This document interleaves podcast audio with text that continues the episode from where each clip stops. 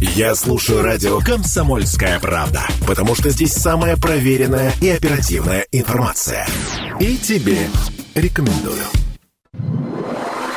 О главном – 107 и 1 FM. Эм. Друзья, всем доброе утро. С вами по-прежнему радио КП Красноярск, студия Алексей Вербицкий. И в рамках проекта о главном мы в этой студии сегодня говорим с министром цифрового развития Красноярского края, с Николаем Распупиным.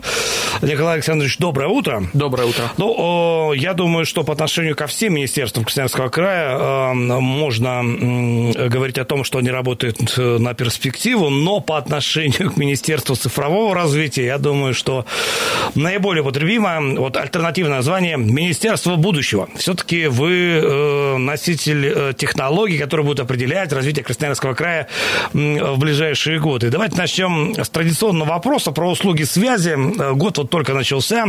Какие планы по обеспечению услугами связи и интернета в Красноярском крае? Какие еще, так скажем, локации и регионы нашего большого края не охвачены полностью э, современными цифровыми, цифровыми видами связи. Ну, действительно, в рамках национальной программы «Цифровая экономика» у нас есть э, проект, в том числе региональный, который называется «Информационная инфраструктура». И главным э, э, направлением этого проекта, главной нашей задачей является обеспечение услугами, доступными услугами связи всего населения Красноярского края. Вот в прошлом году мы совместно с федеральным центром в рамках реализации этого проекта подключили 110 населенных пунктов в Красноярском крае. Это села, деревни небольшие, построили инфраструктуру вышки сотовой связи, доступ к интернету 4G, ну и, собственно, сотовой связи. В этом году мы этот проект продолжаем. У нас, а, значит, по нашей региональной программе уже 16 населенных пунктов мы отобрали. Вот и в конце февраля еще запускаем еще один отбор на дополнительное финансирование. Планируем минимум еще 4 населенных пункта тоже выбрать. А, федеральная программа нам квоту дала 43 населенных пункта. Еще вот буквально на прошлой неделе я был в Москве, общался с министром федеральным, нам еще дополнительно 8 дали. Ну, и того более 70 населенных пунктов в этом году мы планируем по этой программе вот федеральной совместно с региональной закрыть. А, вместе с этим понимаем, что развитие должно идти не только в части там, оказания услуг сотовой связи с интернетом, но и в части развития магистральных сетей связи, а, без чего, собственно, и сотовая связь с интернетом не работает. Вот тоже с федеральным центром запускаем в этом году такой масштабный проект по строительству волоконно-оптических линий связи. Он идет тоже с софинансированием с федерального центра. Мы начнем строить оптику, уже фактически там конкурсные процедуры прошли а, вдоль Енисея на север. Вот, а, планируем подключить Ярцево и пойти дальше. А, в сторону Бора. А, сейчас значит, запланировано у нас Ярцево на подключение на следующий год, ну вот буквально на этой неделе обсуждали, вполне возможно, в этом году уже люди получат современные услуги связи, хотим пойти опережающими темпами. И вообще формируем такую большую комплексную программу по строительству а, волоконно-оптических линий связи совместно с федеральным центром, надеемся получить софинансирование. Ну и федеральный проект предусматривает окончание работы в 2030 году, мы целимся все-таки до 2028 года все завершить. Поэтому масштабные такие у нас э, стройки каждый год.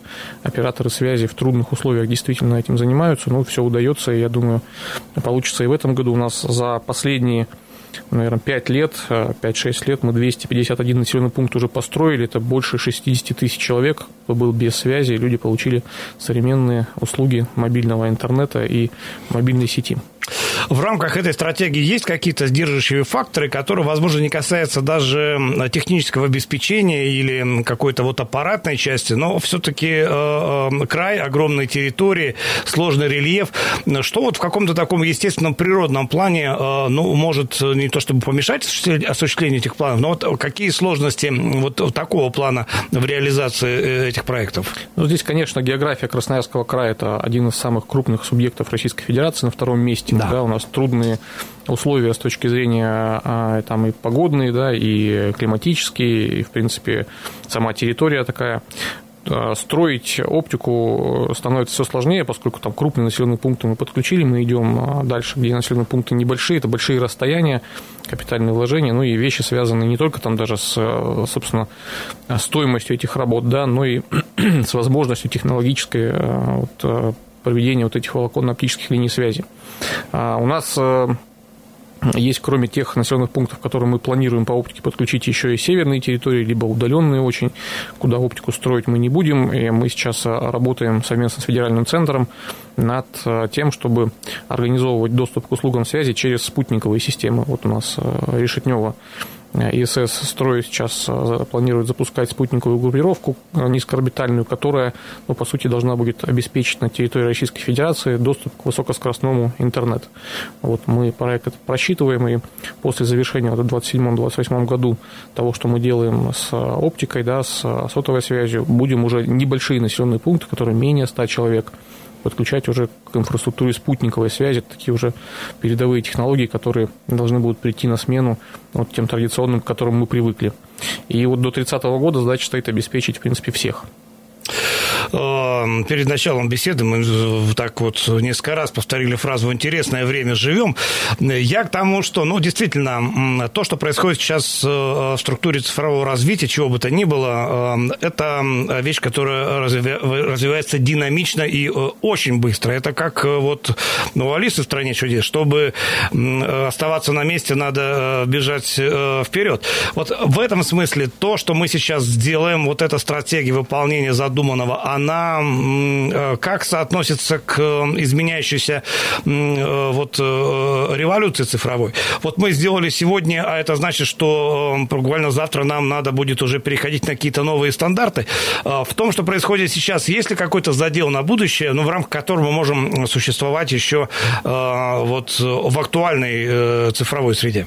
Если мы говорим про инфраструктуру, то, конечно, да, волоконно-оптические линии связи получают, позволяют наращивать емкости каналов передачи данных существенно, поэтому здесь, наверное, мы на несколько десятилетий вперед э, обеспечим вот эти населенные пункты доступом к современным э, телекоммуникационным услугам связи, поэтому здесь, конечно, да. Что касается, допустим, информационных систем и всего остального, что мы делаем, мы тоже на перспективу, естественно, планируем все свои работы, поэтому, ну, как вы правильно сказали, мы видим динамику изменений, и, естественно, все свои решения, которые мы проводим в жизнь, мы всегда закладываем возможность э, изменения, да, чтобы это было легко, просто, чтобы не переделывать все заново с нуля, да, но, тем не менее, какие-то технологии есть, которые совершают революции, да, вот как мы с вами тоже говорили, и к ним, наверное, подготовиться не всегда получается, но мы стараемся. Ну вот, если э, в двух словах о том, что нас ждет, ну, в каком-то вот э, обозримом будущем, там, ближайшие э, 10 лет, существующие стандарты, ну, не знаю, если мы говорим про сотовую связь э, 4G, э, следующий шаг э, в чем будет состоять? Переход переход э, на новые стандарты, как быстро мы это увидим? А, ну вот сейчас новые стандарты, они в принципе в жизни уже есть. Это угу. тоже 5G, например, да. А, а, у нас, поскольку сейчас ситуация такая сложная с оборудованием, вот санкционные наши все давления недружественных стран, было принято решение, я считаю, что правильное абсолютно решение о том, что современные сети связи будут строиться исключительно на отечественном оборудовании. Буквально вот недавно стандарт 4G были значит, в тестовую эксплуатацию сданы несколько базовых станций отечественного производства, которые, в принципе, показывают неплохой, неплохой результат. И мы понимаем, что сети связи там, пятого и шестого поколения, и, наверное, даже мы уже будем больше ориентироваться на шестое поколение, будут исключительно на отечественном оборудовании с отечественными элементами. 5G а, работа в этом направлении федеральным центром ведется, но все-таки, наверное, лучше ориентироваться уже на шестое поколение. Почему? Потому что, угу. если говорить про скорости, например, то LTE или LTE+, который там 5, при 5G у некоторых операторов уже появился, он позволяет там несколько сот мегабит давать на мобильное устройство, ну и этого, в принципе, хватает для комфортной работы, поэтому смысла, наверное, сейчас большого какого-то такого в перестройке всей технологической инфраструктуры, наверное, нет. Поэтому нужно а, не пытаться догонять, наверное, да, всех, а пытаться обогнать в технологиях более передовых. Вот. Поэтому как-то так. Слушайте, а вот, э, ну, опять же, если в двух словах э, прокомментировать, э, не для молодежи, конечно, я прекрасно понимаю, что они сейчас, ну, ориентируются прекрасно и понимают перспективы. А вот все переход, переход там на 5G или на какие-то новые стандарты мобильного интернета, что это нам в конечном итоге дает? Вот для понимания, вот люди моего поколения, которые не всегда успевают за цифровыми новинками и цифровыми обновлениями. Ну, прежде всего, современные стандарты э, развития сетей связи, они нацелены, там, наверное, больше не столько на повышение скорости, хотя, конечно, это тоже, да. Угу. Мы сейчас видим, что э, емкость используемых каналов связи, она растет действительно экспоненциально, поскольку там, э, ну, те же домашние кинотеатры, да, раньше мы смотрели HD, сейчас мы хотим уже 4К, потом будет 8К и так далее, и вот тяжесть этого контента увеличивается фактически там в экспоненциальной прогрессии. А, но прежде всего это возможность э, взаимодействия M2M, то есть машин-то-машин. А, это различные датчики, это различные системы, которые работают в режиме реального времени, тот же беспилотный транспорт, тот же искусственный интеллект. Вот для них нужны современные сети связи, которые обеспечивают не только там высокую скорость, а больше, наверное, обеспечивают э, вот, режим реального времени, быстрый отклик для того, чтобы все это сильно работало. Ну и вообще видим а, перспективы сейчас и тенденцию в коммерции это особенно остро сейчас вопрос стоит в внедрении технологий того же искусственного интеллекта, да, в трансформации бизнес-процессов. Государство этим тоже занимается, мы тоже такие технологии внедряем, видим небольшую перспективу, там, что касается и систем информационных, и оказания госуслуг, об этом тоже можно отдельно поговорить. Ну, в общем, возвращаясь к разве интересное время живем, а, будет все интереснее и э, интереснее. А, о молодежи, э, ну, я уже упомянул, что они, в принципе, родились и выросли в этой новой цифровой реальности, в новой цифровой среде, им, собственно, все это будущее продолжать. И вот буквально вчера стартовал прием заявление на бесплатные курсы по программированию для школьников. А, можно чуть подробнее, что это за проект, а, для кого и как подрастающее поколение может принять в нем участие? А, этот проект уже стартовал в 2022 году. Это федеральный проект в рамках национальной программы «Цифровая экономика», который предусматривает, собственно, возможность школьникам 8-11 классов и учащихся различных училищ, ну, по сути дела, проходить онлайн-курс курсы по современным языкам программирования. Это такие, как там Python, C++, э, там 1С, что-то еще. Э, то есть мы, э, действительно правильно вы сказали, что молодежь, она уже живет в этом цифровом современном мире. Мы видим необходимость в развитии компетенции уже вот в этом возрасте.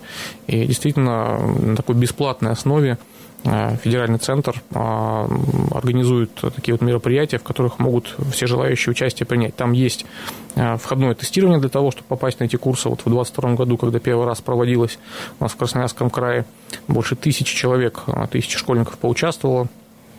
После обучения значит, они получают сертификат о прохождении этих курсов, ну и дополнительно те, кто хорошо сдают выходные э, работы, они могут заработать дополнительные баллы в тех вузах, которые являются участниками проекта. Ну и, собственно, эти баллы засчитываются при поступлении тоже. Поэтому такая хорошая история. Всем советую в ней участвовать, особенно тем, кто к технологиям неравнодушен, да, кому нравится программирование, кто хочет связать свою жизнь в дальнейшем с IT, будет очень полезная история. Давайте мы здесь паузу небольшую возьмем и вернемся в студию через пару минут, чтобы э, продолжить наш разговор. О главном на 107 и 1 FM. Эм. А, друзья, возвращаемся в нашу студию. Всем доброе утро. Сегодня э, в рамках э, наших, наших главных разговоров с нами министр цифрового развития Красноярского края Николай Распупин. Николай Александрович, мы остановились вот на профориентационной истории, которая касается сейчас э, школьников, ну и молодежь, конечно. Вообще о необходимости развития IT-технологий и специалистов, которые технологии бы поддерживали во всех отраслях, где они нужны, говорится достаточно достаточно много. Более того, кадровый голод сейчас наблюдается во всех отраслях, а уж э, в цифровой э, э, тем более. Потребность в IT-специалистах в крае. Ну, насколько это острый вопрос, насколько мы обеспечены такими специалистами, и что мы делаем сейчас, чтобы в будущем, когда цифровые технологии будут набирать обороты, мы были обеспеченными в плане вот кадрового потенциала для того, чтобы процесс шел шел и э, динамично развивался. А правильно вы сказали о том, что сейчас существует практически во всех отраслях кадровый голод. Э, отрасль IT не исключение, и это характерно не только для Красноярского края, но и для всей страны в целом. Поэтому по оценкам федерального нашего министерства сейчас кадровая потребность вот в квалифицированных специалистах в части IT на порядка полумиллиона человек, а до 30 года до миллиона человек такая кадровая потребность существует. И для того, чтобы ее закрывать, закрывать качественными специалистами с высокой квалификацией. Конечно, много очень делается, но прежде всего увеличивается количество бюджетных мест в вузах. У нас два профильных вуза, Сибирский федеральный, Решнева, где такие специалисты готовят по разным направлениям.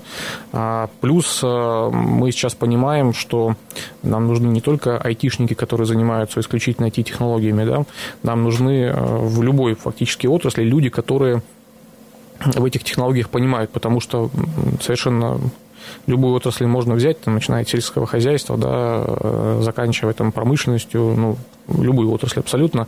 Э, те специалисты, которые там работают, они все должны быть сознанием IT, потому что современные технологии, все технологические процессы уже давно пронизали.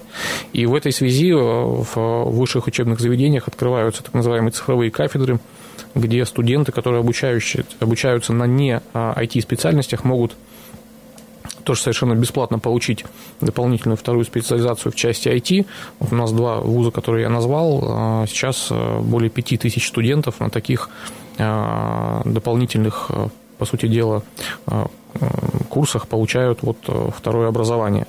Ну и если говорить о востребованности специалистов, то, конечно, сейчас тренды идут у нас на людей, которые занимаются обеспечением кибербезопасности. Вот мы все видим с вами, да, тех мошенников, которые сейчас через современные технологии реализуют различные схемы. Это аналитика данных, это архитектура систем, это специалисты по облачным технологиям, специалисты по машинному обучению, ну и по искусственному интеллекту, там широкий набор специальностей, тоже нужны люди а, вот именно на перспективу внедрения этих технологий. Ну и, эм, конечно, определенная цифровая независимость, я имею в виду отечественные разработки и отечественные IT-компании, которые сейчас, э, безусловно, получают э, поддержку.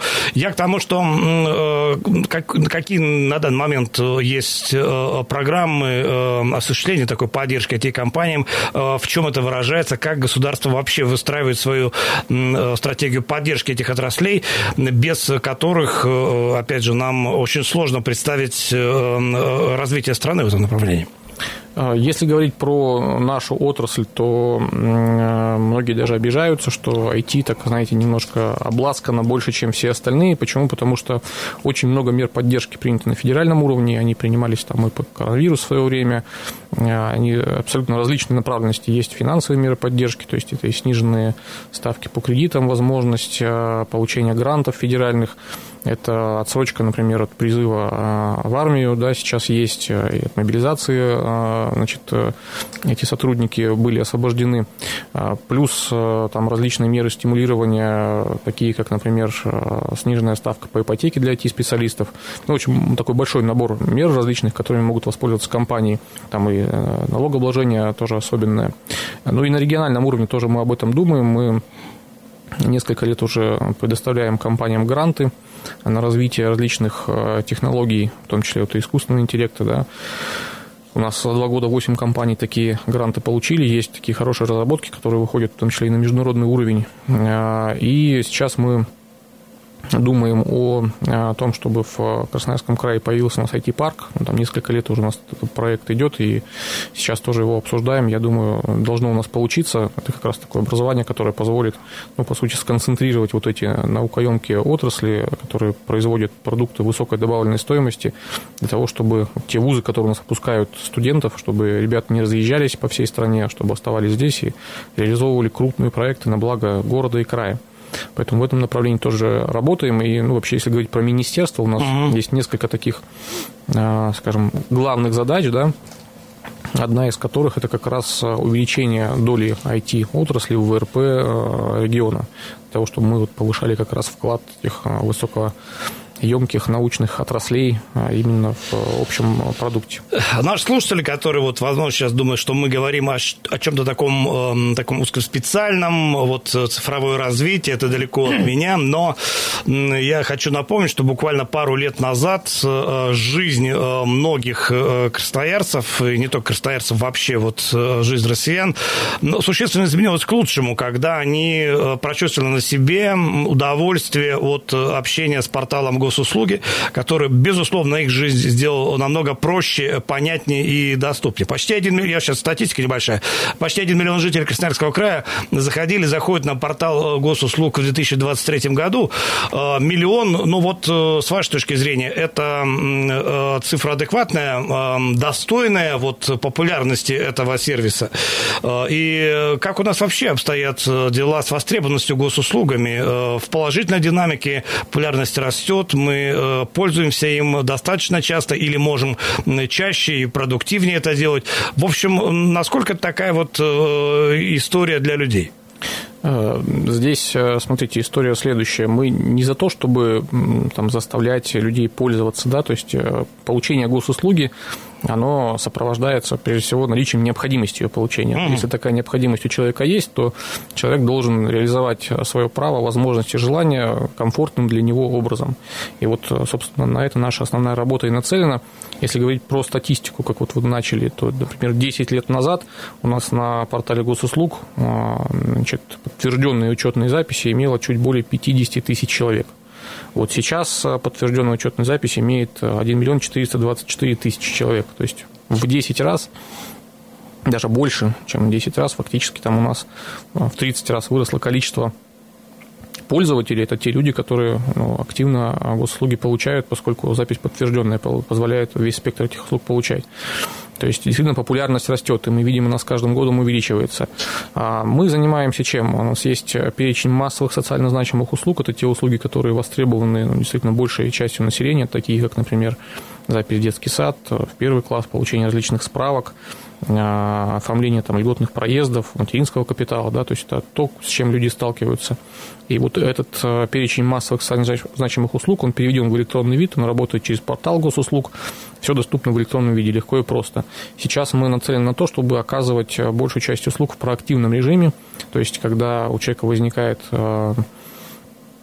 право на получение услуги, да, то государство ему будет подсказывать о том, что это право есть. Ну и, по сути, вот как пример выплата президентских э, на детей, когда у нас был коронавирус, да, угу. единоразово заполнялось заявление, и потом, если у человека такая возможность сохраняется, то есть ребенок не достиг определенного возраста, да, и возможно, то ему приходило уведомление о том, что вы можете получить эту выплату, там, согласуйте заявление, человеку не нужно было э, там, ни о чем думать, просто нажать несколько кнопок на своем устройстве. Ну и внедряем технологии искусственного интеллекта в другие направления, например, у нас несколько лет работает контакт-центр по номеру 122, есть номер 112, на который звонить нужно, если есть угу. риск и опасность для жизни, и номер 122 в любых других вопросах. Там сейчас отвечает у нас роботизированная система, которая на сегодняшний день до 70% всех звонков отрабатывает. То есть не реальный оператор, а робот. Там можно записаться там, на прием к врачу, в МФЦ, узнать какую-то информацию. В общем, много-много всего, что позволяют такие вот, по сути дела, системы поддержки с искусственным интеллектом а, осуществлять. Вот в этом году запустили, э, губернатор у нас открыл координационный центр правительства Красноярского края, где как раз вот э, будут, будет проводиться координация создания вот таких систем, э, развития таких технологий, ну и, собственно, работы над такими крупными, большими масштабными проектами. Вот в этом направлении тоже идем. Ну, будем надеяться, искусственный интеллект не будет э, вызывать э, опасений, наоборот, искусственный интеллект с человеческим лицом, искусственный интеллект, ваш друг, ваш помощник и член вашей семьи. Друзья, больше доверия к цифровым технологиям. Э, Николай Александрович, я благодарю вас за этот разговор. Друзья, мы движемся дальше. С вами Радио КП. Всем самое доброе утро. О главном на 107 и 1 FM. Я слушаю радио «Комсомольская правда», потому что здесь самая проверенная и оперативная информация. И тебе рекомендую.